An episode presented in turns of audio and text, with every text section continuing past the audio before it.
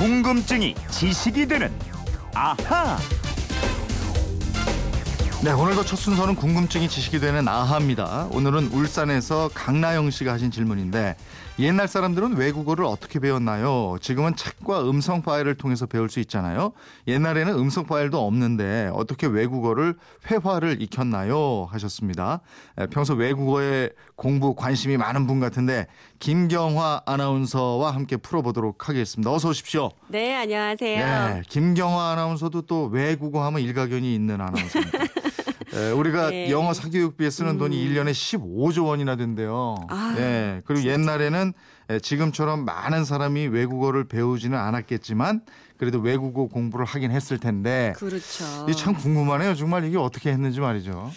다행인지 불행인지 뭐 지금처럼 돈이 많이 들지는 않았을 겁니다. 음. 강나영 씨 말씀처럼요. 음성 파일은 당연히 없었고요. 외국어를 잘하는 선생님을 통해서 직접 배웠는데 음. 지금처럼 학원이 아니라 국가가 운영하는 외국어 전문 교육기관에서 합격한 사람들만 외국어를 배울 수 있었습니다. 아, 옛날에는 이게 국가가 운영하는 외국어 전문 교육기관에서 배웠고 네. 그러면 그런 외국어 교육기관이 언제 생겼어요?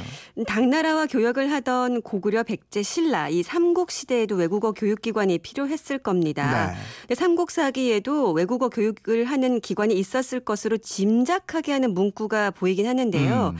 외국어 교육기관이 설치됐다는 구체적인 기록은 아직 발견되지 않았고요. 네. 공식적인 기록이 등장하는 건 고려 시대입니다. 아, 고려 시대는 대외 교육 활동이 굉장히 활발했던 그런 시기로 우리도 알고 있잖아요. 네, 그렇습니다. 그래서 외국어 교육이 더 필요했을 텐데요. 고려시대 초기에는 사대라는 기관이 있었고요. 음. 이어서 통문관, 사역원, 이 학원 이름에서 많이 봤던 예. 이름들이죠. 같은 기관에서 주변 나라의 말을 가르쳤는데 한어, 즉 중국어와 원나라가 사용하던 몽고어, 여진어, 일본어 교육을 주로 했습니다. 어, 근데 국가가 이렇게 나서서 외국어 교육을 시켰다. 이것은 필요해야 한 거였겠죠? 네, 그렇습니다. 국가 교육기관이 없던 시절에는 변방에 거주하던 여긴들이 주로 통역을 담당했는데 음. 이들이 대개는 미천한 출신이었어요. 네. 자신 개인의 이 그 사리에 따라서 대화 내용을 그대로 전하지 않거나 잘못 통역하고 아. 번역하는 일들이 많았습니다. 예. 그래서 이걸 막기 위해서 공식 외국어 교육기관을 설치한 거죠. 근데 이게 통역이라는 게 정말 중요하더라고요. 말 한마디라도 이거 그렇죠. 통역 잘못하면 외교 관계 파탄 나고 전쟁까지 일어날 수 있으니까. 네. 그러면 이 외국어 교육기관은 어떤 사람들이 들어가서 공부를 했어요? 고려시대, 조선시대에는 전문 통역사나 외교관을 역관이라고 했는데요. 이 역관되는 게 아주 어려웠습니다. 음. 무엇보다도 사역원이 아무나 들어갈 수 있었던 기관이 아니었어요. 네. 먼저 추천을 받은 다음에 심사를 거쳐서 합격을 해야 사역원에 들어갈 수 있었는데 들어가서도 네. 기숙 생활을 하면서 하루 종일 외국어 공부를 했고요. 아. 한 달에 두세 번씩, 두 번씩 모의 시험과 중간고사, 기말고사도 치렀습니다. 음. 그런 다음에 3년마다 열리는 잡과라는 국가고시를 1차, 2차까지 통과해야만 비로소 역관이 될 수 있었습니다. 야, 정말 머리 싸매고 공부했겠네요.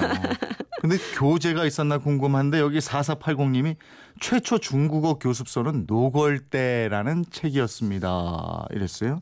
맞는 얘기인지 모르겠어요. 교재도 있었나요? 네, 교재도 있었습니다. 음. 사용한 학생들은 각 외국어마다 다양한 학습 교재를 사용해서 공부를 했는데요.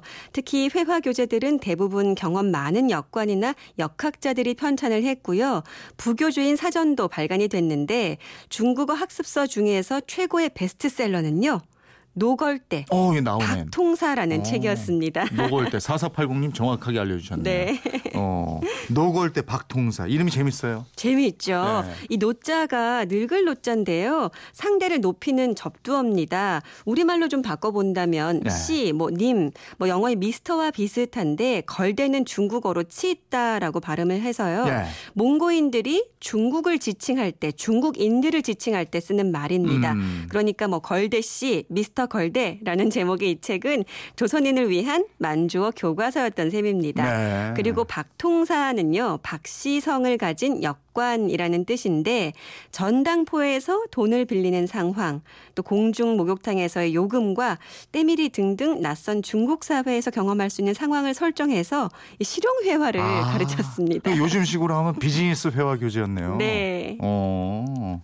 자, 그리고 또 조선 시대에는요 오늘로 치면은 영어 마을과 비슷한 곳도 있었어요. 네. 우어청이라는 곳인데요. 사역원 학생들은 오로지 자신이 전공하는 외국어만을 사용해야 했고요. 예. 만약 규정을 어겼다가 적발되면 횟수에 따라서 매를 맞았습니다.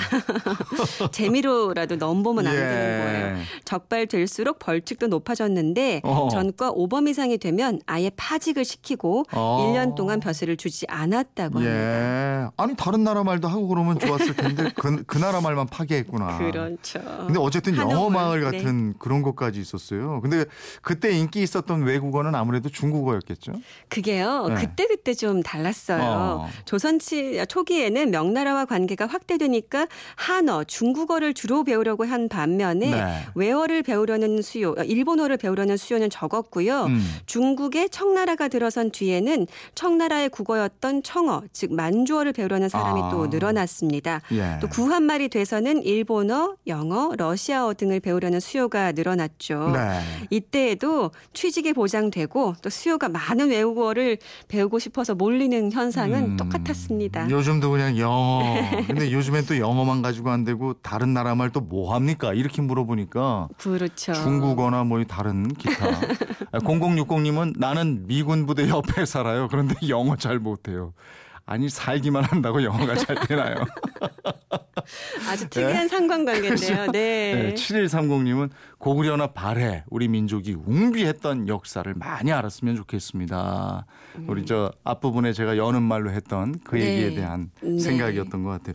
근데 김경 아나운서 영어 잘하잖아요. 외국어 잘할 수 있는 비법 하나만 소개해 준다면 뭐예요? 그거 기왕이 좀 나오셨으니까 설명 좀 해주세요. 아, 그럴까요? 근데 사실 비법이라는 게좀 저는 사실 많이 쓰라고 하는데요. 써라? 필요한 네, 필요한 말을 짧게 짧게 하면 되는데 화려하게 하려니까 어려워지는 아, 거예요. 어. 나 이거 줘 하면 I need it 이렇게 어. 끝내고 해야 되는데 왜 그런지 붙이고 어. 이렇게 붙이면서 길어지고 맞아, 어려워지는 맞아. 거 지하철. 표살 내면 하이 티켓. 그런데? 그렇죠. 핵심 단어만 알고 계시면 돼요. 알겠습니다. 네, 이거 이제 뭐 이렇게 팁 줄 때도 팁 어. 이러면 되죠 그래, 그냥. 그래, 그래. 자꾸 뭐좀 완벽하게 하려니까. 네. 어, 일단 많이 써봐라. 네. 알겠습니다. 질문하신 강나영 씨 궁금증이 좀 풀리셨습니까? 지휘권 선물 보내드리겠습니다. 외국어 공부 열심히 하십시오. 이분처럼 궁금증이나 질문 있는 분 어떻게 하시면 됩니까? 네, 그건 이렇습니다. 인터넷 게시판이나 MBC 미니 또 휴대전화 문자 샵 8001번으로 보내주시면 되는데요. 문자 짧은 건 50원, 긴 거는 100원의 이용료 있는 거 아시죠? 자, 평소 생활하시면서 가지셨던 궁금증 많이 많이 보내주세요. 네, 궁금증이 지식이 되는 아하였습니다. 김경화 아나운서 고맙습니다. 고맙습니다.